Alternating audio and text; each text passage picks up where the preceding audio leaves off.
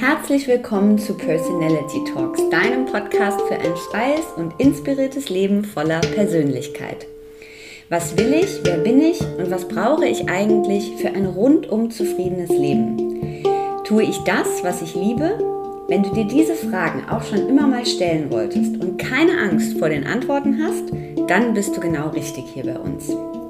Ich bin Simone, 36 Jahre alt, Yoga- und Meditationslehrerin und habe zusammen mit meiner Freundin Sabine Personality Mac gegründet. Ein Online-Magazin rund um Persönlichkeitsentwicklung, Self-Care, Wellbeing, Wellness und Empowerment. Personality Talks ist der Podcast zum Magazin, in dem wir spannende Persönlichkeiten, Experten und Coaches zum Gespräch treffen, euch unsere Tipps für ein erfülltes Leben verraten und voneinander lernen. Herzlich willkommen zu Folge 9 von Personality Talks. In dieser Folge spreche ich mit Marjorie Saint-Martin.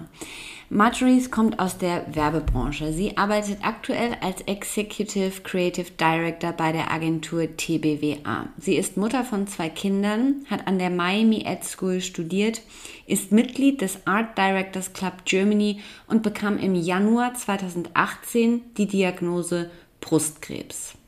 Zu diesem Zeitpunkt war sie mit ihrem zweiten Kind schwanger und ihre gesunde Tochter kam am 13. Januar zur Welt. Am 13. März ließ sie sich eine Brust entfernen. Zusammen mit Iris Edinger und Jacek Poralla hat sie das Projekt Fuck It, I'm Alive ins Leben gerufen. Ein Kunstprojekt über das Leben und Überleben mit Brustkrebs, eine Fotoausstellung, die Menschen, die an Brustkrebs erkrankt sind, auf besondere Weise porträtiert. Wir sprechen im Interview über die unglaubliche Stärke von Marjories und woher diese kommt. Wir sprechen über das Frausein und was es bedeutet, eine Frau zu sein. Wir reden über die Diagnose Brustkrebs, über ihr Kunstprojekt Fuck It I'm Alive und über die Wahrheit, die ein Foto spricht. Vor allem aber geht es immer wieder um ihre Stärke, um ihren Mut und ihre Offenheit. Marjories verwandelt jede ihrer Schwächen in eine Stärke und sieht das Leben zu jedem Zeitpunkt positiv. Vor allem aber hat sie immer das Wohl der anderen im Blick. Sie selbst musste mit der Diagnose Brustkrebs hartes Feedback einstecken, hat schwierige Momente erlebt und nutzt ihre Erfahrung heute dazu, mehr Aufmerksamkeit für die Krankheit zu generieren und anderen zu helfen.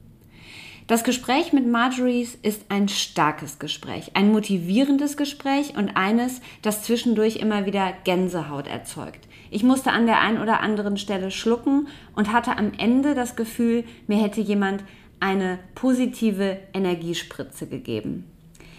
Ich wünsche euch viel Freude mit dem Gespräch mit Marjorie.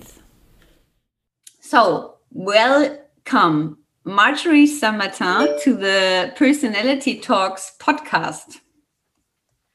Um, thank you very much, Simon. Um, and I'm very, very pleased to be part of your community and uh, be invited to this really nice podcast. Thank you so much. Thank you for taking the time. So, we have Mm, a special topic this month, I would say. And the topic is strength. And we like to apply it especially to women because we are a women's magazine. And we found you and we thought there is no better role model for this edition. There is no better role model for the podcast because you had been as people from the advertisement branch told me and as i could read uh, a really strong woman and you still are. But there had been things that changed and that shaped you in the last years i would say. And that's what we want to talk about a little bit. So you got diagnosed with cancer marjorie. Can you take us a little bit uh, with us uh, on your journey how that all started when you get the diagnosis and what exactly happened? So yes indeed um, uh, being uh, for a long time in, in, in the advertising and um, in uh, actually right now three years ago uh, i got diagnosed with breast cancer.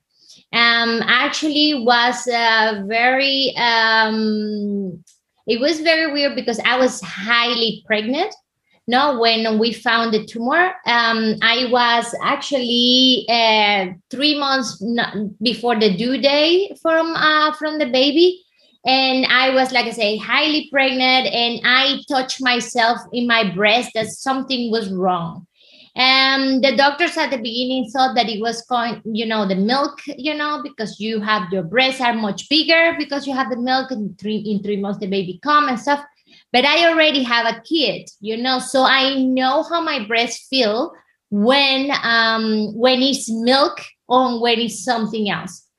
So um it was actually in December and the the the, the weird thing it was I went uh it was like two weeks after I went for maternity leave from uh the agency where I was working. So normally I was in the maternity time and uh, I thought, you know, in three months, I'm going to get the baby. I take one year off, you know, and everything is going to be okay. Um, so then, yeah, uh, we realized that it was the tumor. But one of the things that uh, I asked, or my first question was, is the baby okay? And as soon as they told me, yes, the baby is a different thing, eh, is on touch, everything is good, is super healthy now that gave me a lot of strength no? Now that we are talking about strength that i think that in life you all the time have to hold on on the things that give you strength and they give you a goal and something to fight for and look for. And uh, this is one of the things and this is one of the things that i have been doing my whole life you know so as soon as i knew this i said like okay so how are we gonna do you know with the baby? And for me the first thing the most important thing was like the baby come out healthy and, and everything is okay and start doing the the the treatments right after. So um i got my baby you know thanks god everything was okay. And then after came the, the, the question you know should we do chemotherapy first or should we take remove the breast you know right away? Um i i'm kind of the persons that also looking in my in, in my strengths i'm kind of like radical. And in this moment i was just like to have the feeling that i'm going to be so many months with a tumor inside of my body that i don't know i took the second option that they told me and then i said I'd rather remove because anyway my tumor was really behind the the the, the nipples you know mm-hmm. so mm-hmm. the nipple would have been removed nevertheless mm-hmm. so then i said you know like if if you're gonna remove it nevertheless just let's do it so we remove the breast and then after i start my, my chemotherapy when i started all of this you know many people were like insecure in myself and and everything but what i was just like look what can we do? You know like i am blessed that i my babies are there. They're healthy. I have a wonderful husband wonderful family.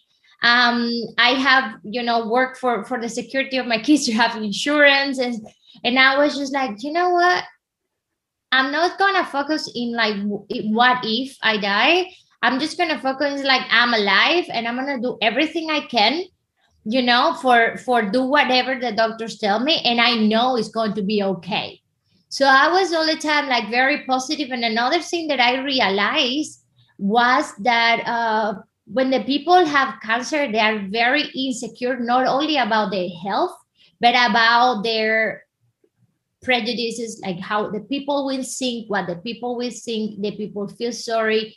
Uh, uh, also at work should i tell it? Should i know? Um what are they gonna think about me you know? And i was just like you know what? I'm sick. People should know that and people should understand that. And people should see you know that when you have some breast cancer first of all the first thing that i did when i told my girlfriends was like you know that i have this do me a favor because they would say what can i do for you and i was like do me a favor go and check yourself so this was one of the most important things for me, create awareness, you know? So then I started Yes. If I may jump in, because what you already said as an answer on the first questions is already so touching and so impressing. Because the the way you dealt with it and the strength that you talk about. What do you think? Where is this? So the way to directly deal with this topic like this and to directly have in mind i want to create awareness and i'm focused on the good part and i make a radical decision directly. What do you think? Where is these because that is an, a special inner strength. What do you think? Where is that coming from?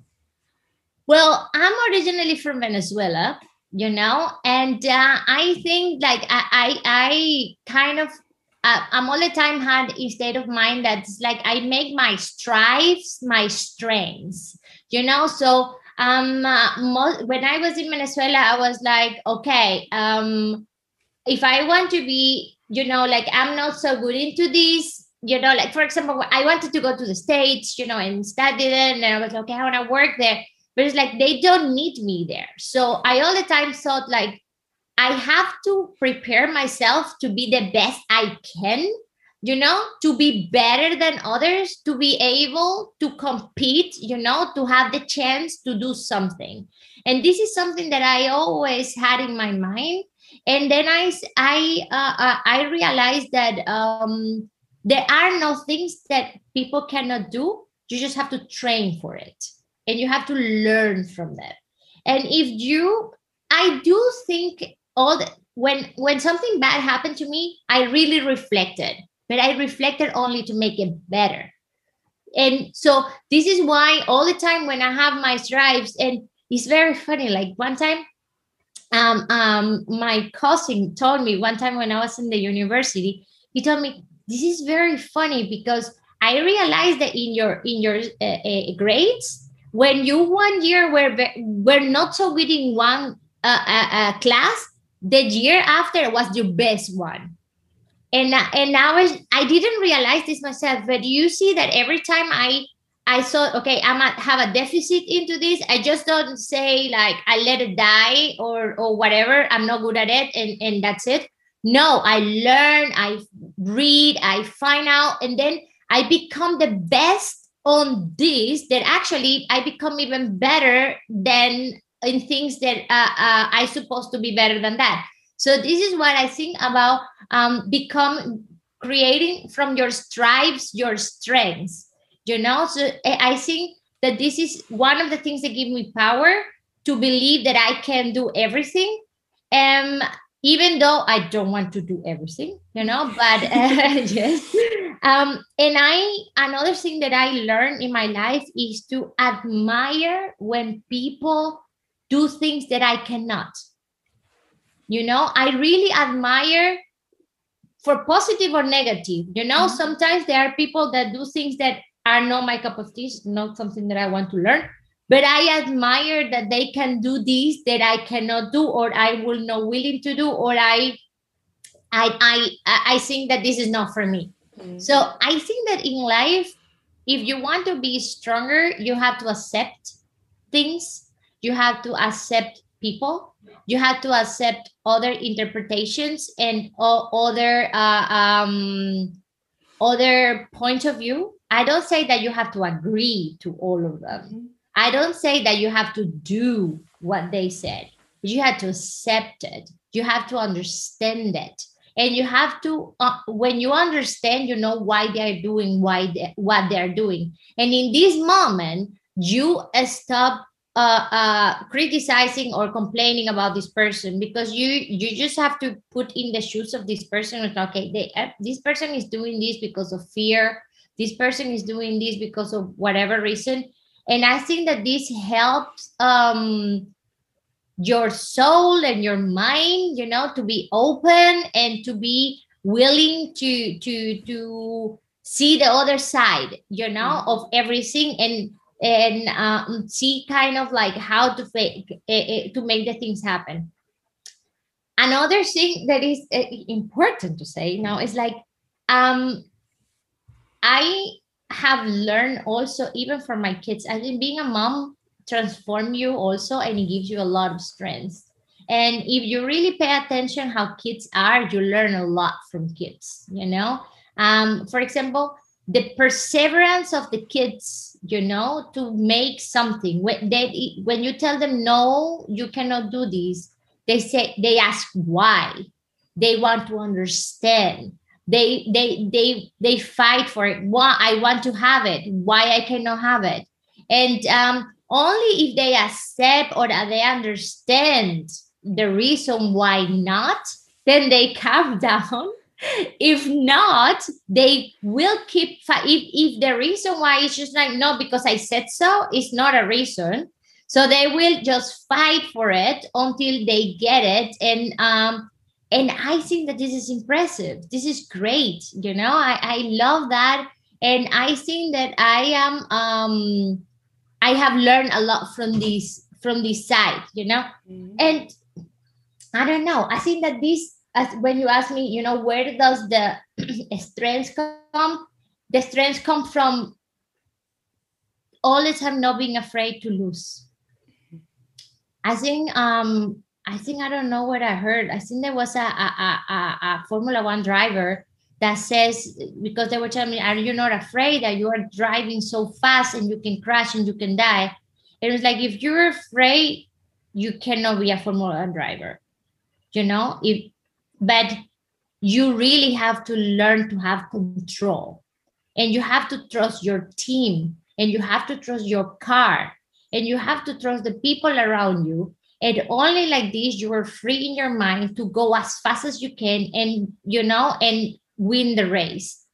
And i think that this stick a lot in my head for many years because i am somebody that i want to go forward and i don't want to sink in so many in the bad things that could happen to me because then you stop it. Then you cannot you know you cannot be this Formula One driver. Then you have to change, which is okay.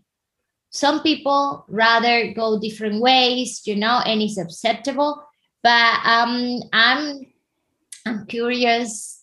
You know, I'm a curious person. I want to know. I want to learn.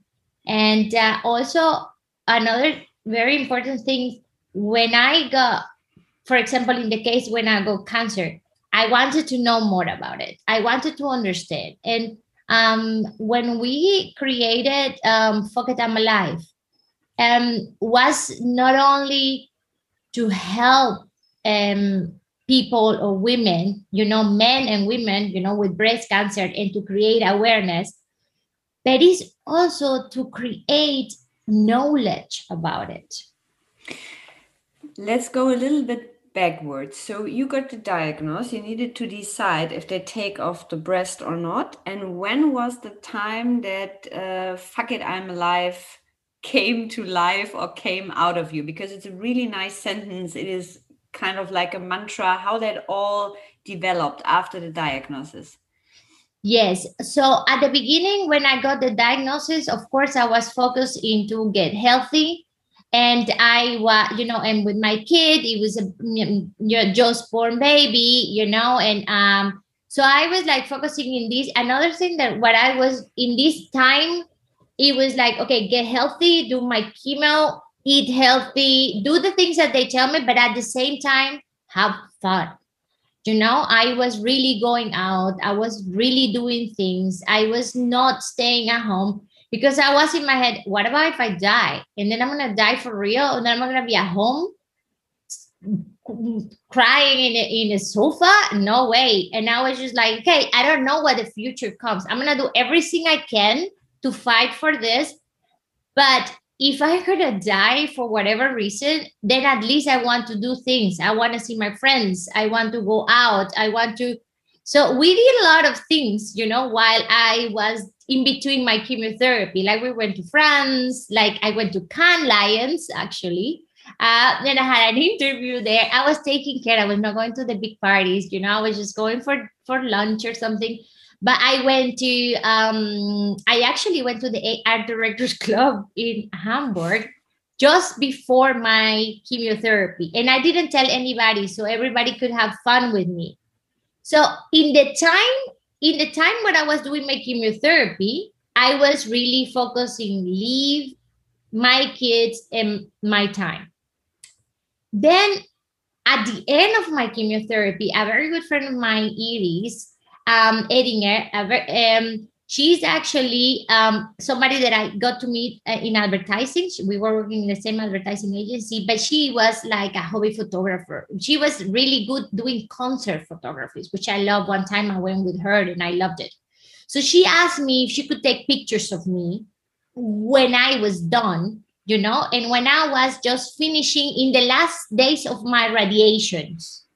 And she was like, I want to take pictures of you and I was just like, okay, but what can, how are we gonna do the pictures? And she's like, I don't know. I just want to take pictures that you can show to your kids in the in the future to show them how strong you were and uh, what you managed to do.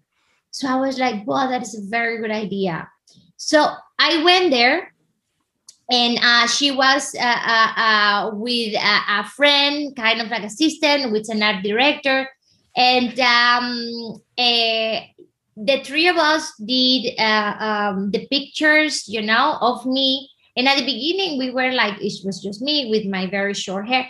And then we said, like, if we're gonna do this, let's do it right. So then I took my shirt, and then I said, like, this is the reality. So let's take pictures of my scar. Let's take pictures of I had still the marks, you know, from from uh from the radiation, you know and um, with Jacek and uh, and we were only the three of us, Jacek, Iris, and me, and um, the three of us were like surprised when we saw the pictures, including me. So when we saw the pictures in the screen, we were like touched, and I was just like, "Oh my god!" And they were really like they didn't know what to say, and I was just like, "I look much better than I thought." So when I saw the picture and they were like, yes, you look really nice. And I was just like, you know what? It is a different perception what you have when you take a picture of yourself than when you see yourself in the mirror. And then I we were talking about this and we said like we have to do this to other women. We have to let other women see themselves through the lens of a camera and also you know catch this moment and show them that their scars are beautiful that their scars are new part of their life that their scars just show that they made it that they are strong and they they are warriors and they won this fight. So then is when in this moment it came like okay you know what? Let's do an exhibition with pictures. Let's call it fuck it i'm alive. And this is when it started. So then at the beginning, what we said, you know, like I was just like, okay, how are we gonna do then and how we get and then when I was doing my last radiation and, and some women that I got to know what I was doing my chemotherapy, I asked. And of course, when you ask somebody, can I can we take pictures? They were like, no, I don't know. But when I showed them my pictures, they were like, wow, okay, let's do it. And this is how it started. And these things really, and they were super happy and super proud and super thankful from the pictures and for making them having a good day and having the pictures to show their family and to show and uh, we said like we have to do this to as many people as we can because it gave us so much so this is why we start also doing interviews you know for them to tell their stories you know? And not only their pictures but also the stories. And then and we realized that each single person had a different story a different way of dealing with it a different way of going through it. And we realized how powerful many people were. And and boy it's, it's unbelievable. Every time we do a photo shoot we learn so much we appreciate so much. And um this is why we did and we do It I'm Alive. And um, thanks God, we have now uh, the support of uh, Pink Ribbon, who are our new partners. And um, they also discovered what we were doing and we're happy about it. And uh, we are very happy to, to do this because, you know, the more people know, the more awareness we create, the more people check themselves and want what is very important as a woman, as a man, first of all, not many men know that they can get breast cancer. And second is no many eh, when you when you find it on time everything is going to be okay. Thanks god the, the breast cancer uh, uh, society had grown and it's very effective. So if you find it on time everything is going to be good. But you have to find it on time and this is why it's important to remind the people all the time to check themselves if you are man or you are woman and to do this. And i think that um that this is what we want to portray. We don't want to portray and this is what how i am. I don't hold on in the sad parts but i just see the good parts on whatever happened to me. Even in the in the worst situations make them as i said in the beginning make my strive my strength. And this is pretty much what is being driving in my life and what gives me all the time like the light at the end of the tunnel let's say. If you need to go back in mind to the set that you just described and the moment where you took off your shirt and Iris, the, the friend of you, she took that picture, how you felt just being in front of the camera, what was going through your head? Well, like I said at the beginning, I was just like, you know, I have nothing to lose. Let's see. I, I really was curious myself, you know. So um I was just like, come on, you know, like let's do it, you know, and then let's see what happens. If I don't like it, we just erase it, you know, their photos, you know. So um uh, we just did it, and like I said, it was very eye-opening. And these are the things that people should try to to learn in life. You have to try things to be open to know if you like it or not and i think that because i'm an art director myself you know i'm open to i know the beauty of of holding a moment in a photography in a in a photo and um i think that to be open on this you know and to show myself i have to be honest there is a little story also that happened also before. And it was when i shaved my head. When I I used to have my very long hair, you know, before I got breast cancer. very very long hair to the hips, and um and then when it gets to the moment, you know that they told me, okay, you're gonna lose your hair and stuff. At the beginning, I was just like, ah, well, I you know like hair is not important. I can just shave it, you know. But inside of me, I was just like, the problem is not for me. The problem is like when the with kids, you know, I, my kid was very small, and I was like, I don't want him to all the time see me, you know, know with the hair that he's used to. So I was just like, okay, I'm gonna go and I'm, I'm gonna buy a wig before I cut my hair. So I, I bought a wig that it was very similar of my real hair. And then when I went to when I cut, when I when I said like, okay, how am I gonna do this? How am I gonna cut the hair? How am I gonna tell the story of my, my kid? How am I gonna do this? How am I gonna explain? I don't. I didn't want to explain him. Mama has cancer, and I didn't want to. He was too small, and I saw that I was gonna make him worried. So what I did is like I took a very good chance that he said, um, "Mom." He had lock, you know, like very long hair too, and then he wanted suddenly to cut it like Ronaldo, like very very short. Mm-hmm so then I told him, like, oh, that's a very good idea. And you know what? I'm going to do the same. So this is how it started. You know, like we went both to different hair salons, you know, because I didn't want him to be with me. So he cut his hair with the daddy. I went to shave my hair, my my hair. And when I shaved it, I, I saw something that I didn't expect because I expected very short hair looking kind of cool, you know. But when you when your hair is falling down because of gray, you have pieces or holes in your head. So I for the first time I really felt sick. Like I really saw myself in the mirror and I was like, oh my God, this is different than what I expected. And in this moment, you are like, okay, how am I gonna do this? And I'm like, okay, I have the wig. So I put the wig on and when I see myself in the mirror and I'm like, okay, this is not me. Oh my God, what am I to do? You know, this is not me. I I I don't this is what am I gonna do? I I don't like this. So I went to the place where I got the wig, and there were two uh, um, guys that were uh, super beautiful, and I told them like, look, I have this stuff and I don't like it, and I don't know if I want to change it or if it's the haircut or whatever. And they told me put it on, so I put it on, and then they fix it, and they told me do a selfie, and I was just like, what's wrong with him? Like what? Why should i do a selfie right now? I'm mm-hmm. have things in my head. I don't want to think about selfies. What what's wrong so he told me just do it. Just do the selfie. So i did the selfie and when i saw the picture it was a different person. It was a different person what i saw in the picture and what i saw in the mirror.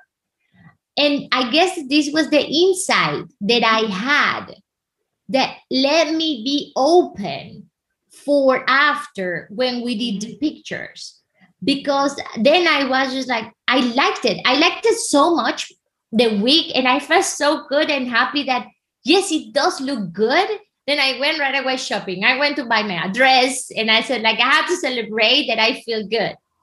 And uh, and I think that this is what gave me the strength also when I said like yeah, you know like maybe it's gonna look better than than I thought, you know. So Yes. So there this was the pretty pre- much what. Yeah, really interesting. So that was the pre step kind of like that encouraged you also. That is really interesting.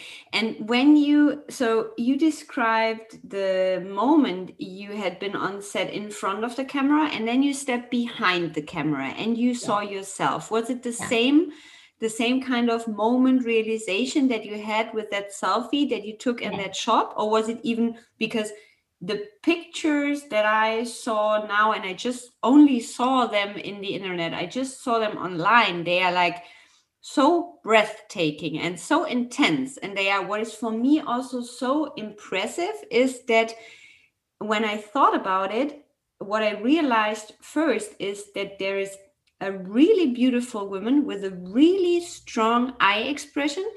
And only after that, the attention went to the scar or to the fact that this woman had obviously an operation and breast cancer and then the story came up. And that is uh, the most touching thing in this whole story. And i i, I cannot even imagine to see the uh, the um, the pictures live to see them in a exhibition. So that is really really really impressive um this is is very nice that you say that because to be honest this is pretty much what i saw. One of the pictures that really stick to my head and i really loved it personally was one picture that i when i saw it i really said to myself it looks like a ballerina and it was a picture that i had where my arm is like up and then i have like you know like my hand is folding over and i'm like kind of looking on the side. And in this picture i said to myself man i look like a ballerina. I didn't i didn't see as you said i didn't see the scarf. I saw a very nice pose you know that I don't know, that came in in the moment and I did it just to because I just actually what I wanted in this picture was to show that I had a scarf under my arm mm-hmm. from from from from the tubes. Mm-hmm. And then this I just wanted to show as many scars as I could in this picture. And when I saw the picture, I was just like, man, this looks really like a ballerina photo. And mm-hmm. what what happened with this is like this is exactly the moment when you accept, you know, and you realize you are no less of a woman because you're not having a breast. You are not less of a woman. You don't lose your femininity. I was just like, okay, what is gonna happen now? I don't have a breast, so it's kind of in the in the head of a woman. To be a woman, you have to have breasts uh, you know uh, and in this moment i see like look there are no there are no breasts in there. My hair is not long. My hair is super short. And i still look like a woman. And i think that this was pretty much the strongest part and the, and the, and the beautiful realization that I had when I saw these pictures that I was just like, that's it, you know, to be a woman, you don't need to have breasts. To be a woman, you don't need to have long hair. To be a woman, you don't have to fulfill the prejudice of the uh, uh, of the mentality that we have. You know that what is what makes a woman a woman, and I think that this is also something very big and very um it, eh, it, eh, that that is in our times very interesting and i love that is about uh, accept you know accept other people i when i see a, a man that becomes a woman you know i don't you know i don't say anymore that he became a woman because i seen that to be a feminine person is in you and it's not about the makeup you put on and it's not about having the longer hair. I think that the femininity, there are people that are more feminine than others. And this is part of their being, of their self or their DNA. And I think that this is something so beautiful, you know. And I think that I am very happy and I hope and I'm very happy to see that like the people have open their minds and their heart. Still, many country, many people are not and, and fighting against it. But I think that the more open we are, we can see that uh, we have to accept people the way they are and how they are in the moment where they are, and not judge and or create things like you know a women is this or this is for women and this is for men's. You know, this is something that is very a, a very uh, interesting and and I'm very happy because I have a boy and a girl, and um, I really hope and I am very glad that they already don't see the difference of what a girl can do and what a boy can do. It, eh, talking about kids, one time I heard, and I was so proud of my boy that he, you know we have he has a little sister and i don't remember something somebody said like uh, no this is like um, what the girls can do or and then my little son said what do you mean that all the girls and the boys can do the same things. Girls can play football girls can do things and i felt so proud of him because i was just like that's so beautiful to see him saying that there is nothing women cannot do. And um, I, I i think that this is a beautiful thing and i'm very proud you know to see uh, that the kids nowadays realize this and know this. And when That's i see the man we need yes the, the, future is bright when i see things like this yeah. great you yeah. know and um so yeah so this is uh, um this is what happened in this moment when I saw this picture. I didn't see a woman coming out of cancer that lost a breast and they have no hair. I saw a ballerina. Wonderful. You know? So um yeah, and I'm very glad to hear Simone when you would say this, you know, because I love to see that the people see it the same way. And this is what we you know with Foket and Malef, that's what we do the exhibitions you know for for that but the strength is the strength there is that you see it that way because i knew for myself it i had been if i had been in your shoes i think i would have problems to see myself like this because we have a different perceptions of ourselves when we see ourselves. I think the main strengths and that is why and that is i think so important for women in all stages and all situation whether sick or not is to see this thing that there really is. So it doesn't matter if the body is too big, too small, the breast too big, too small, if there is no breast, short hair, long hair. And that is the that is the truly inspiring point her, here that you could see it in that situation like this. I mean, there is nothing else in life you need more than that. I think that is that is perfect. And that is an inspiration in itself already without everything that you told next to it, I think. So what is for me what was the because you are so positive. There is so many power even during that um, sickness during the diagnosis. But what was if you need to name it what was for you the hardest part of it? Um my the hardest part.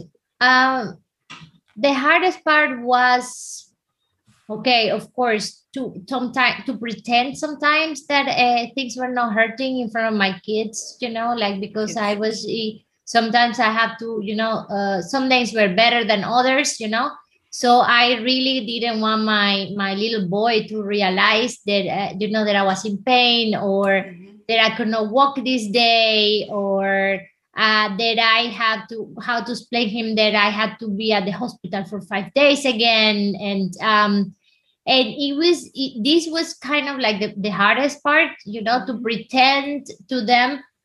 But in the other side, maybe it's like in my genes of thinking everything positive, you know, seeing the good side. In the other side. that gave me a strength not to just lay down and, and, and unpaid I was just like, no, I, I, you know, I am feeling good. I'm feeling better. You know, I, I changed my face and put up makeup, you know, like for him to see me better. So these kind of things also encourage me to feel better, you know. Um, but yes, indeed, if I have to say one word, where that's where the, the, the hardest part. And there is another thing that really happened. And this is another thing why I start posting much more in my social media and to talking to my friends. And it was, I was, you know, like I was out and I wanted to, um, I saw a, a secondhand store and I, I, I stopped my car and I park and I just wanted to go and you know and see I, I really love old things you know and vintage and stuff so I went into the this second uh, hand store and then i saw a girlfriend of mine just passing in front of the thing. And i told her like oh come over and then she comes in and there was the two of us and then i explained her. I told her no it, uh, i am right now uh, i have breast cancer and i'm in chemotherapy and she was like oh my god no. And um, believe it or not the woman owner of the store she asked us to leave the store because she didn't want people talking about sick, uh, uh, sickness in her store. And I was just like, I am a very strong person and I have a lot of self-esteem. I just told her like, well, indeed, I we are going to leave. No, because you know, because I respect that you don't that you don't want us talking about my issues in your store. But you should learn that you can hurt a lot of people with what you just said. And um and then i just left the place but i was just like man what about if a woman is super insecure that she's afraid of her life?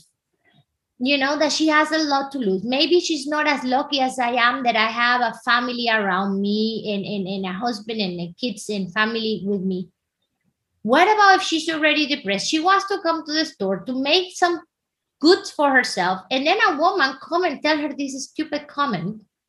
You know, I was really like, I was just like, this had to stop because if you are sick, it's your right to say it. It's your right not to hide it. You mm-hmm. don't have to have, and it's not your fault that you're sick you know? So you have to be open to see. You cannot be afraid to say that you were sick you know? And these really bother me. And another thing that happened is when i was flying i um before getting into the plane i explained the guy from from from the from the door you know like before getting in, in, into the in, into the plane I went in the side and I told him like, excuse me, um, I was wearing a mask because I was in the airport. In that time was no corona. So, you know, when you had a mask, everybody was looking you weird. Yeah. So I had a mask and I told him, uh, excuse me, is there a way that I could get in the plane before so I can sit and relax, you know? Um, because I am, uh, you know, I'm a breast cancer patient. So I just want to sit and I don't want to be in the line and, and sticking stuff the guy automatically covered his mouth and went to the back as if I was going to give him corona, you know, like if I was going to give him an mm-hmm. infection. And he went to the back and he was just like prejudiced, you know, like what is what is that you said that you have so he was very far away he was so insecure that he even called somebody else and change for him not to touch me or something to get into the plane and i was just like how crazy it is that people mm. think that they can get cancer for touching somebody that have cancer that is sick this yes. is crazy but it is because of not enough awareness. And people have to understand what causes cancer. And the people have to understand that when somebody is in cancer, what to say, what not to say, you know, and how to talk to these kind of people. And this is one of the questions that why we do in the interviews with Focus I'm Live. You know, it's like, what would you tell somebody a friend, you know, when they want to talk to you about it, you know, because this is another difficult part. I understand how to talk to somebody that is your friend and ask about this situation. Because it's not easy. I think that if I, you know, I, I, I myself, before I had cancer, I don't know what I would have asked or do or, or be in this situation. Because you are afraid to ask too much, too little, to not, to care, to not care you know? And i think that this is why we have to create awareness and we have to open up and we have to talk about it so that people don't hurt other people you know in this situation where they already have a lot in their head mm-hmm. so first of all, it's really sad to hear that there's still this stigma in this way how we deal in society with sicknesses, especially with a sickness like this. And that is also what Iris, your photographer, told me because we had a short call for this article. And that made me also really sad what she told, what there had been kind of comments in the internet about it. What I realize when you talk about it is again your strengths because somebody stepped kind of in your back and you directly thought again about the other people. So there is a, a huge part in yourself to turn these moments directly with an effect to to other people to other women. So th- there we had it again like i because i there's so many interesting stuff here and so many good points that i need to write a little bit down that i don't forget it. And i have thinking here i have standing here thinking about other people with a big circle because you transfer directly this situation in okay how would that be for a woman who is not as strong as i am? And that is again really really remarkable. And um, what what is for me also that I'm trying to imagine how you had been before the diagnosis. What would you say? How was Marjorie before the cancer and who she is now? Or isn't there even perhaps in your case not a difference? Um actually i wouldn't say that i am i think i am i'm the way i am um and i i don't think that i see like a big difference you know because i um i want i all the time i'm the person i have a big mouth you know like i really open my mouth you know and i i love it I love it. so I I I hate when people tell me that I should not say this and I could not say that. You know, I'm like a kid in this way. I will ask why. The, reason have to be a good one. You know, like for me not to say it. And uh, and when I, for example, think that I still should say it, I will say like, look, I respect, you know, that you don't want that, that you don't want me to do this or say this but i respect your opinion but honestly i don't think it's the right one you know and i will say it and i explain it and this is how i am. You know i i am not afraid because i do everything i do because i want to do the best for me and for others. So i'm not hurting. If i if i know that whatever i'm doing is hurting somebody else then that makes me sad. That makes me really sad.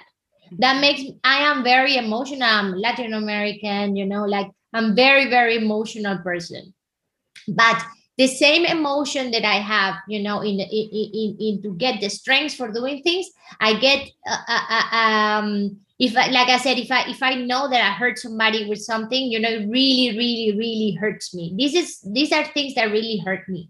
So I try as much to get in the position of the other people to understand, so I don't make these kind of mistakes. And um, and I think that when I say something, I said it because I think it's the right thing or the best thing or what I think. Mm-hmm. And I am and this is why i'm not open no, not afraid to open my mouth and to say things because um why i should not get punished or blamed for no opening my mouth of my opinion if i think it's the right thing you know so this is why i think that um every time you're gonna do or say something you should be strong about your opinion because you have one but all the time think what is behind it. Will you hurt somebody with the words that you're gonna say? Will you will it get consequences? If it's not, then just do it and say it. I I am kind of person that I take a lot of risk, but I take it myself. I don't take people on my risk, you know? And I think that this is uh, uh, um, one of this, for example, what I was telling you before, in the moment that I got the breast cancer and I got the cancer, thing, okay, my baby is okay. I have myself two life insurances. Just before all of this, before any of this, I already have for years two life insurances. I have an insurance in my house. You know, if something happened to me, you know, 50% of my house is paid. So I was just like, look, if I die, my half of the house is paid. So my husband can still pay in the house and it's no problem. I have two life insurances, money for my two kids. I have wonderful family. Thanks God. I'm very thankful for that. And and the family from my husband is also very, very, very lovely. And it became really my family. And I was just like, what is the worst that can happen? You know? yes, my kids will grow up without mom, but they will know that the mom, you know, that they had did everything for them and loved them in the time that they, she was here on, on earth. Everything else I cannot control. Mm-hmm. You know, I can control going to the doctor, doing my diet, taking care, doing the sport. That's are the things that I can control. Mm-hmm. And I do them. You know, I every morning prepare my thing my smoothies my thing you know like i did all of the things that are on my part mm-hmm. but there are time there are things that you cannot control and you should not punish yourself for that and you should not focus on that and this is exactly what is happening but it does when when when you ask me for example okay marjorie what makes you mad what makes you fight i will tell you when I think the things are not fair. Mm-hmm. I cry, I'm mad, I cry, and it hurts me a lot when the things are not fair. But didn't it felt unfair for you when you first got the diagnosis?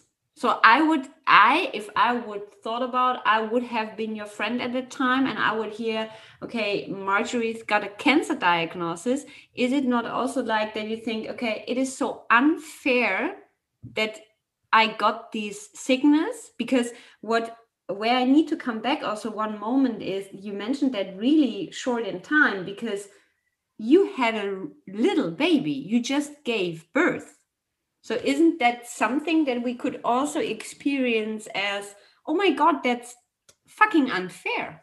Yeah. Um, yes, you could think that is unfair, but this is something that you cannot you control. Cannot control. As you said it. Yeah. You know? So then if you cannot control, I think it's unfair is for example, uh, somebody told me if you take this pill every day, you're not gonna get cancer. And I've been taking my pill every freaking day, you know, and then I got cancer. Then I will say, like, dude, I've been taking this stuff th- then is when unfairness come into thing. Okay. Yeah. But an illness Mhm. is something that you cannot control mostly when it's cancer. Because you know i i have seen and heard of many women that are very they eat well they don't eat meat they don't this they, they are like you know super healthy and and and they sport and stuff and they get breast cancer or they get any other cancer. And you will think like man this is unfair. These people have been doing all of this stuff you know and and nevertheless they go cancer so i realized that um illnesses in your body or some don't come because of like no you can maybe make it better or you know but i think that whatever you do you have to do it for yourself. You know like if you are eating healthier is because you feel better and you have more energy to do more stuff you know that if you do sports is because you want to see yourself in the mirror and you want to see yourself and you like it so it's for you you know when i was drinking these smoothies and i still do it every morning in these matchas and this grun and everybody make fun of me because they said that it looks like it was already inside you know um I do it because believe it or not, I got more energy. So I have more energy to do things. So this is why you know you should all the time focus in in the things that you can control and those things that you can control just don't bother losing your time and wondering. You can you can think because it's a natural thing. It's a natural that you think in this morning did i do something wrong? Was it my fault?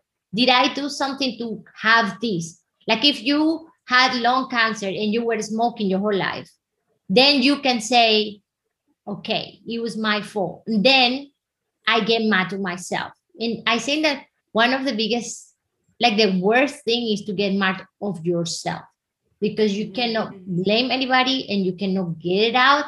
And I think that most of the, the, the, the psychological problems from people is when they blame themselves or, or they um they they cannot get out because they think that is their fault or something so people when you are in situations like this you should really look for help to try to um how do you say to to how to to accept that you did something wrong and and and and, and learn how to uh, uh to make it freedom to make yes freedom, with freedom internal freedom.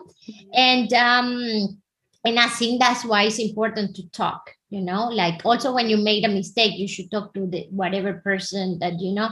But like i said the main thing is like try to find the control. And yeah and we all make mistakes and there there will be situations where you understand and this is when it hurts me. You know when i did a mistake and then i'm mad at myself and i have to wake up and then mostly if i hurt somebody else or something you know that really really hurts me. And and and and i this is like the most painful thing that could happen to me. Mm. um so this is why i all the time try but it also uh, uh helped hurt me a lot when i when when people when the people become something that i didn't expect you know when you get uh, when you think somebody was your friend for example or your Mhm. partner or, or or this person was in your in your in front of you telling you very nice things and then in the back saying bad things for you i i cannot forgive this. Uh, it's very hard for me. When i got to know that somebody is just like putting negative things on me or of me or about me I really I don't want to confront it. I ju- or or I confront it, but I just put a cross on it, and I don't want I I I really don't want negativity around me. I just Mhm. put it away. I don't want it, and I don't want to deal with this. still going back to the situation when I imagine imagining myself when I got the baby and the time after is like a time that takes a lot of strength from you as a, as a mother in your constitution with your with the attention and everything. And you had been you had been hurt at that time. So because of the sickness you had been perhaps a little bit more fragile. What would you um what is the because also how you told that. So you made the decision not to tell your kids about it, to keep the strength and to go on. And it encouraged you to to even get up, to have this normal everyday routine. But still, in caring for a little baby, what was it in this situation that made you that made you stay confident that made you believe that made you take this inner strength to to care for your baby also so i'm gonna tell you one thing that i learned my husband he's into he he's a sport guy he used to be a, a, a tennis player um, and he's a very big sport man, you know, like those events, sport is his life. Mm-hmm.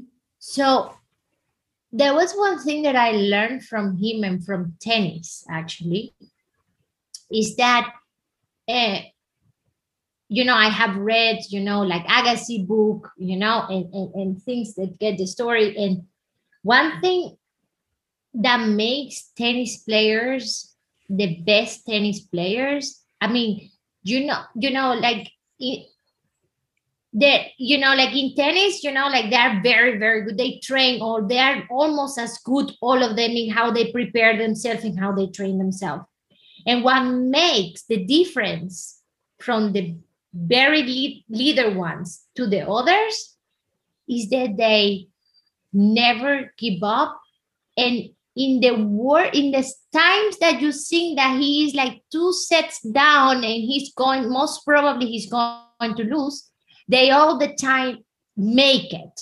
And why? Because tennis players think one point at the time. They never see the end of the result of the game. They never think I'm losing 20 percent. I am saying like, okay, I'm gonna win the next point. So they're all the time thinking one point at the time. And this is exactly what I did with my cancer. I said, I'm to take it one day at a time. And I'm going to do for each day the best I can.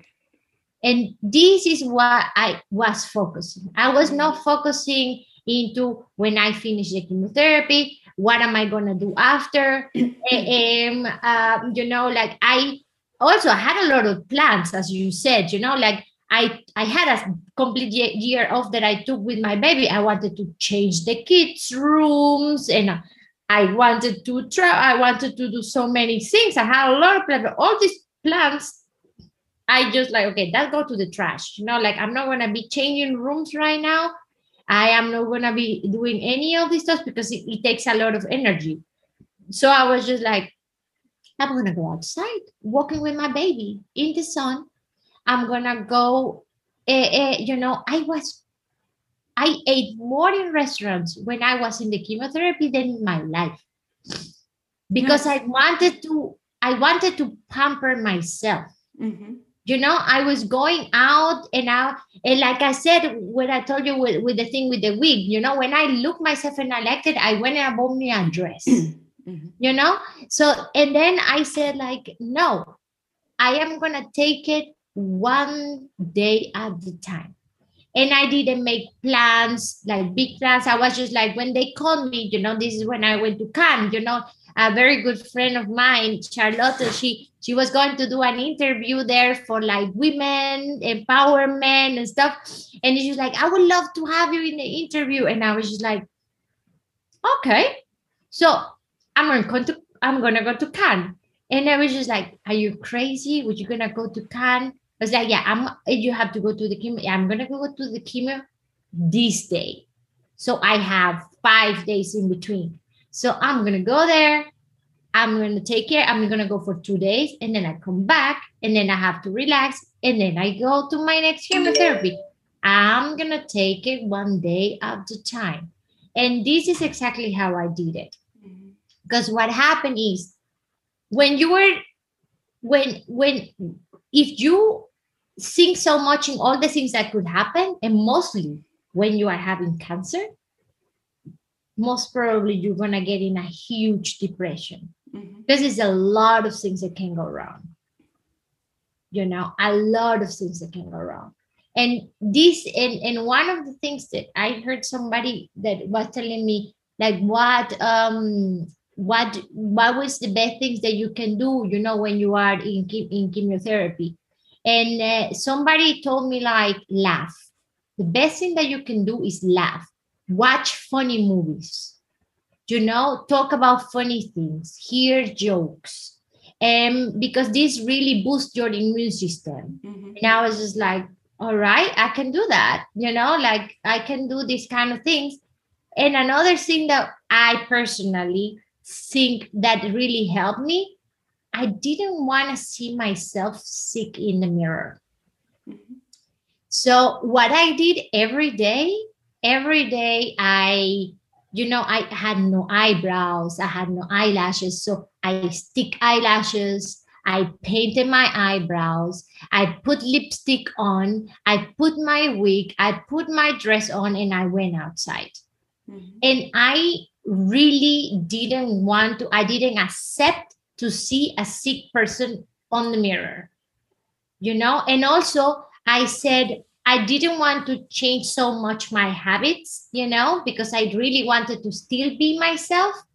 So, for example, I would go to buy makeup or creams for my face or shampoo but i didn't want to go to like a place that smelled like sick sick or pharmacy i was going to douglas and i was just going there and i was just telling them like look i have cancer i cannot use you know things that have like a very chemistry stuff so what are the most dermatological things that you have mm-hmm. you know so they were like, okay, for the beginning, shock, but then they were like, okay, you know, yes, let's let's help her, and then giving me the things that I needed, and I'm very appreciate that. And then it's like, okay, so I was trying all of this, and I loved it to smell good.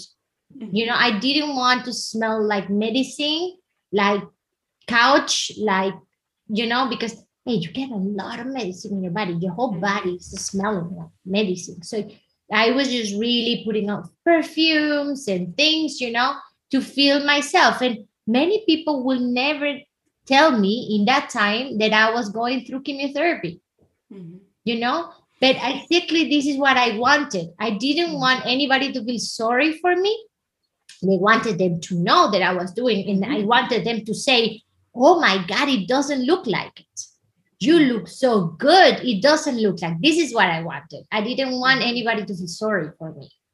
You know? But the important point is you didn't want it to cover, as you said, and yeah. you didn't want it to be somebody else. It mm-hmm. was like a kind of like an inner decision to to to kind of like keep yourself going through that also with a good inner feeling. And I think that that is that is really an interesting part, and that is also like what I have what I wanted to ask you is also what is your advice to other women, your advice to women who get this diagnosis? And I think you you kind of answered that also with these things that you did and with this mental attitude that is kind of like so i have a, a, meditation and mindfulness teacher he's really great he's showing up in the next podcast and that is exactly what he is kind of teaching he's not teaching it from the point of tennis or from the from the, the next point but what we all need to learn is to stay more in this to be present now. We are doing the interview now. There's no reason to think about what will happen this evening, or there's no reason to think about what's happening next week, next month. And that is also really interesting because that is exactly what you applied here. So that is that is really nice to hear. What we thought about it because the partner I made the magazine with, Sabine, is also from the advertisement branch. And she, um, so we are always exchanging questions also when we do the interviews. And she said, okay, she's a highly known and admired figure in the advertisement branch. And now she is on, so she showed herself that vulnerable, but that strong, and as a woman and as a role model. But additionally, to make it even better, she is working on beauty and fa- mainly fashion accounts. Correct me if I'm wrong. But how did that contribute? contribute to doing all of that and how perhaps if not change that your way of seeing all those nice women nice photos pictures brands so yeah um yeah it is very funny um, because uh, uh, yes, before uh, cancer, I was working for fa- mostly fashion, but then uh, after after cancer, I'm working more for beauty, which is okay. true, mm-hmm. you know. And uh, and this is very funny. Uh, but I am very pleased that I uh, I got to work for Douglas also, you know, like mm-hmm. which I didn't do before, and uh, I worked for Henkel, you know, for many brands for Henkel, you know, mm-hmm. for hair and for for you know body washes and soaps and and, and things, and um yes, what happened is, as I told you, I think that it many people will say, you know, why are we selling products, you know, and making women to buy things that they don't need? And I said the opposite.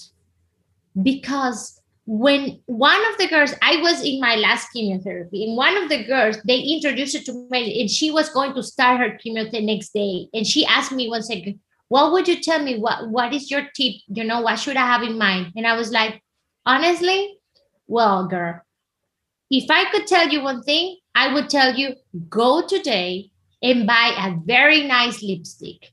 Buy something, you know, some a, a color to make your eyebrows because they will fall, you know, and you don't want to see your face with that eyebrow because I'm telling you, the eyebrows make the face.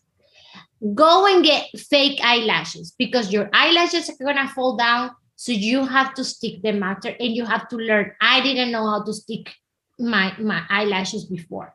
I didn't know how to paint my eyebrows.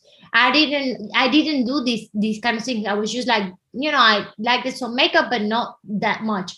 And I, I told her buy really thick creams, you know, so you don't your face is not peeling because it's gonna get very, very dry. So I gave her a lot of beauty tips when everybody else would gonna be saying, I don't know, what, go to the church, you know, I don't know. And I just told her, like, you know, make yourself that you're going to accept yourself when you yeah. go. Buy things for the if you want to buy a wig or if you don't want to buy a wig buy really nice uh, uh, turbans for your hair so you can change it and not all the time have the same one so i realized that i was giving her be- beauty and fashion tips mm-hmm. for her because even if the people say like ah oh, yes you know we should not people should just use natural yes i love to put a mask of honey in my face. And i love to put like you know oatmeals and milk and things in my mm-hmm. face. But the the reason why fashion exists is because this can boost your your uh, uh, self-esteem and your emotions you know? And also to to to to feel yourself like better in situations you know? I am not saying that everybody should have makeup every day. No i don't do it myself either. But uh, like i said in these moments i it was like i was putting more makeup in in the time that i had the chemotherapy than ever in my life. And i think that these are the things that the, the things that we have to take from. And the beauty a, a, a business and the fashion business is there for giving you something.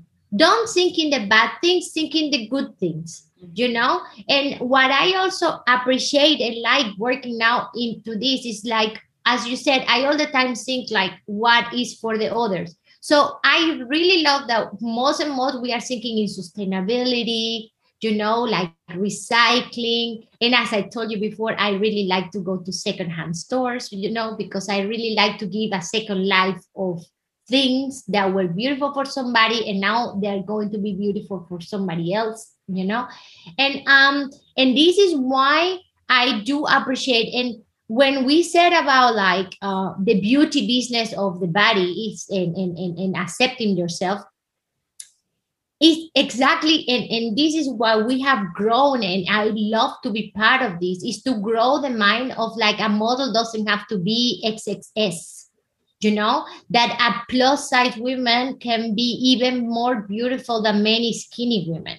That um that is not about how big your breasts are if you're smaller or too big. It's not about how long your hair is. It's not about like beauty is in the eye of the beholder and if a woman feels beautiful, she will look beautiful through the camera. mm-hmm. and she will inspire other women to look also beautiful and i think that this is what i love of what i'm doing is to try to create that we have to accept transgender uh, you know transgenders you know uh, uh, women women that want to be men and, and want to look like men uh, hey come on yes there is for everything and we should not create labels and we should open their minds. And this is what i love to do what i'm doing is to open and give meaning of the things that um that i'm doing. Last when was it? I think it was like two years ago actually. Um, from the art directors club we had a meeting uh, for the night of honors. Mm-hmm. in the night of honors i had the pleasure to get to meet one of the most polarized men um, in, in advertising and one of the most geniuses person very strong character and i love people with a lot of character he's an italian uh, um, he's an italian designer and he created um, most of the benetton campaigns from the 90s which mm-hmm. I still remember, mm-hmm. you know, and and I was a teenager, and um in uh, uh, Toscani, and and he gave a speech that was I will never forget to all of the people from advertising or the head of the advertising business in Germany. And what he said is, you have no idea how much power you have in your hands it is in your hands to use all the money and that all your clients are putting billboards all over the countries and putting things on the TV. It's on your hands to explain and, and use this media money to create awareness to make this world a better place. Mm-hmm. And that's what he did in the billboards from Benetton, he was talking about ra- racial problems, about you know about a. He was the first one to have a black woman or a, a black woman with a baby, mm-hmm. white baby in the arms, or the other way around. She, he was one of the first to have a little black angel kid with a blonde angel kid together in a portrait from a picture. So he said a lot in these words you know? You don't know how much power do you have in the hand and it's in your hands to make this be- this you know this world a better place. And i said wow. You know in this moment i felt really really proud to be in advertising. I mm-hmm. felt really really proud to be sitting in there. I felt that that my my my work had a meaning because many people criticize advertising mm-hmm. people mm-hmm. and many people criticize what we do it's like no they said um, you're just um, making people to buy things that they don't need it's like who are you to judge what people need or not need you know i think that everybody should have the should have the, the chance of choosing what they want. Mm. You know? And this is what we do. We create new things because new things there are things that could make the life or change the life for so many people. Mm. You know? And if you don't like it, you don't have to buy it. Mm-hmm. you know, but it's forcing you. And this is why we are, you know, we are just like bringing things in the best way possible so that people have fun watching them and and and, and at the end uh, getting something uh, uh, for it you know? And i think that this is uh, uh, why i love what i do and why i'm so passionate about it. And i think that when you love what you do then you automatically are going to be good in what you do. Mm, nice. Do you can imagine anything that could take away the strengths from you that you have? Yeah, uh, when people want to stop you for doing things better. Mm-hmm. This this um when I when I see a wall in front of me that I see that this wall is not letting me keep going or getting better and better, um, then I then I get re- first of all I get very emotionally, like it gets very personal. Like I Mhm. I um I don't understand when the people don't understand why I want to do something, you know, Mhm. because as you said, most of the things that I want to do is because I want to to to help or to make the things better Mhm. or to grow into this direction. And when when the people told me no, you cannot do this, then I am like, okay, maybe no here, Mhm. but then I go there, you know, and I find a way for this. But this really upset me.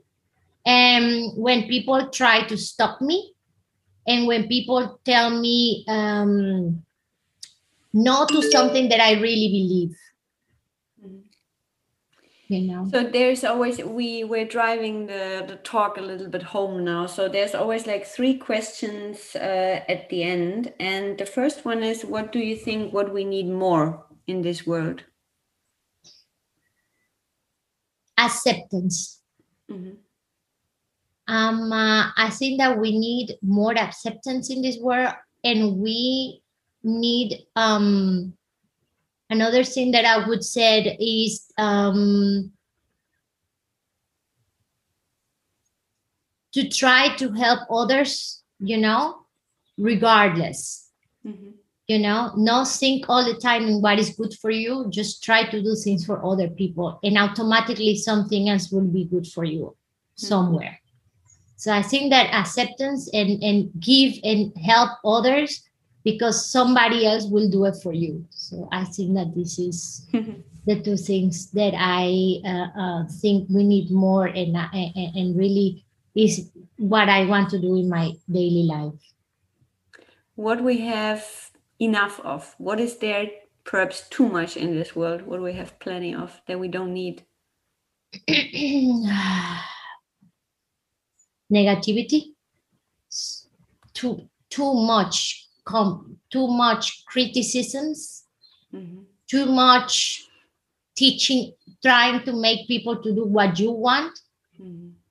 um i think that this is this is uh, uh, uh, one of the biggest problems seeing all the time the bad side of the things. Mhm. and and and and yes i am not mean that you don't have to see the bad things. You, of Mhm. course you have to but you have to learn from them and make them better and not ignore them like they didn't exist just because you don't like them. You have to understand why they are there what made them happen and if you have something in your hands to change it. And do whatever you can to change it. And if you, ca- you cannot then you cannot and look for somebody that maybe can do it. Mhm. you know this is what what i uh, uh, think. People should cooperate corporation you know help Mhm. each other work together. I think that this is also a, a, a, a, a very uh, important thing. Stop thinking me me me. And thinking us. Mm. Nice. And then we always, uh, I always ask the guest about a book that inspired you a lot and that you can suggest to the heroes, or it can also, it doesn't need to be a book. It can also be something else that inspired you, or in your case, perhaps something that you, that helped you through your time with the cancer. I don't know. Was there something where you would say that is something I suggest also to other people? um i tend to uh, what what i like about, I, I read a lot of books you know and there are like different kind of books and they all help you somehow you know? But um there are there, there are two people that have uh, uh, inspired me into believe that from nothing you can become something. And um and i think is richard branson the book from richard branson you know where he explained all the things that he did to be able to to go where he is and how many risks he took you know? And only like this he could be the man he is today. And he keeps inspiring people every single day in his social media. So i really admire him.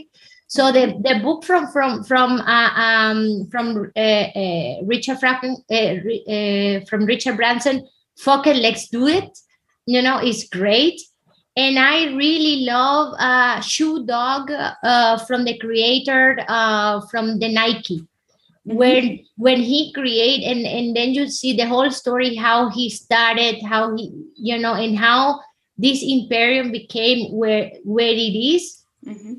And I think that these uh, uh, two you know two books are fun to read and and and for everybody because it's a real stories, you know. Mm-hmm and and you get surprised. You're like oh my god did he really do this? And so many things that you that everybody will tell you no don't do that. This is too risky. It's insane. Is and you will read that. And when you see for example what richard branson was saying like in the story that for example when he was going to stock you know and then he was like and he didn't want everybody to suffer when he made a when he made a, a, a capital or a business uh, mistake mm-hmm. you know? And this is one of the things that he hurt that it worries worried him so much. It was like when i made a mistake myself and the company's mine then i made the mistake. And i can try to help the people that i can. But if i have a company for so many people and then and and, and it and I do a mistake, and then all of these people get, you know, uh, suffering for me, I that that can that take my nights away. Mm-hmm. And um and I think that I felt very related to him, you know, in this way. And also um because he's that I am dyslexic and he is too. And I think that this is kind of the part of like making your strive your strengths, you know, that um there is no nothing that you have that can stop you from being bigger and better and grow wherever you want to be. And this is why for example these two books are very good for for self-esteem to see risk taking risk is worth it. Mm-hmm. and uh, also caring for others is important. Wow Thank you so much. Really nice tips. So, before we are ending it, because that is the really important part also, people can have a look at the work that you did together with Iris, with a photographer. Uh, it's called Fuck It, I'm Alive. They can just Google it and they come to the beautiful website. They see you and they also see the other protagonists. That's something really nice that Iris explained me also. They can read the interviews there. They should buy the Fuck It I'm Alive package with a nice pullover and a mm-hmm. bag and whatever there is inside.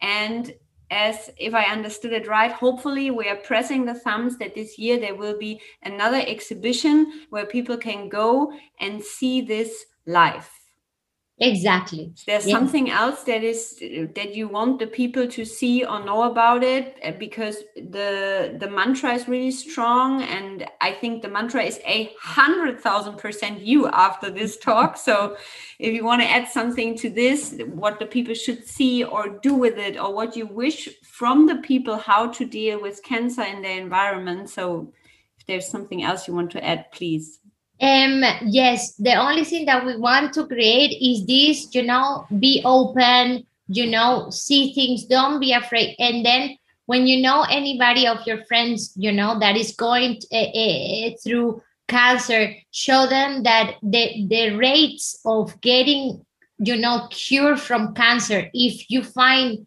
uh, on time your um your tumor is very high so they should already before they start the chemo, they should feel themselves as the winners. Mm-hmm. They should like take it one day at the time. They should have like to think of for themselves what is good for them and leave all the negativity outside of the door. And one important thing, check yourself. If you're a man, if you're a woman, check yourself and everything is going to be okay. So this is the main thing that we want to tell to everybody. Marjorie, thank you so, so much first for your time, for your honesty speaking about all of that, and for being yourself, for just being there and being such a strong woman and role model and more else than a figure for all that empowerment and strength that that we need thank you really really much ah, thank you so much for your words too Das war das Interview mit der großartigen Marjorie Saint-Martin. Ich glaube, in diesem Gespräch steckt wahnsinnig viel drin, was wir alle daraus mitnehmen können. Das Wichtigste natürlich, go check yourself. Also untersucht euch selber, tastet euch selbst ab und geht zu den Vorsorgeuntersuchungen. Aber auch ganz, ganz viel Input äh, in Sachen Stärke und Empowerment und wie wir uns selbst als Frauen sehen können und auch dürfen. Ich habe das zu Anfang schon gesagt, das Gespräch war für mich wie eine Energiespritze und ich habe es natürlich in der Bearbeitung und beim Schneiden ja auch nochmal und nochmal gehört und Stellen immer wieder gehört und ähm, es hat immer noch denselben Effekt und dieselbe positive äh, Gänsehaut bei mir erzeugt, ähm, sodass ich mich freuen würde, wenn ihr das Gespräch hört und es bei euch denselben Effekt habt, dann empfehlt es weiter, weil ich glaube, es ist etwas, was sehr, sehr vielen Menschen eine Hilfe äh, und eine Inspiration sein kann. Ganz wichtig nochmal zum Ende hin, schaut euch das Projekt fuckitI'malive.com im Internet an. Unter www.fi-ia.com seht ihr die sehr berührenden und beeindruckenden Bilder von Menschen, die eine Brustkrebsdiagnose bekommen haben. Besucht den Charity Shop auf der Seite, denn vielleicht könnt ihr einen Jutebeutel oder einen Kapuzenpullover kaufen und so das Projekt unterstützen. Vielleicht könnt ihr es euch sogar erlauben, ein Fotoshooting zu sponsern oder aber ihr unterstützt die Kampagne auf GoFundMe mit einem Betrag. Wir freuen uns sehr, wenn ihr beim nächsten Mal wieder mit dabei seid. Wir freuen uns, wenn ihr den Podcast weiterempfehlt, vor allem diese Folge hier. Bitte legt sie so vielen Menschen wie möglich ans Herz. Und ich danke euch wie immer, dass ihr dabei wart. Ihr findet den Podcast auf iTunes und Spotify und wie immer gibt es dazu auch einen Artikel bei uns im Magazin. Alles Liebe, deine Simone.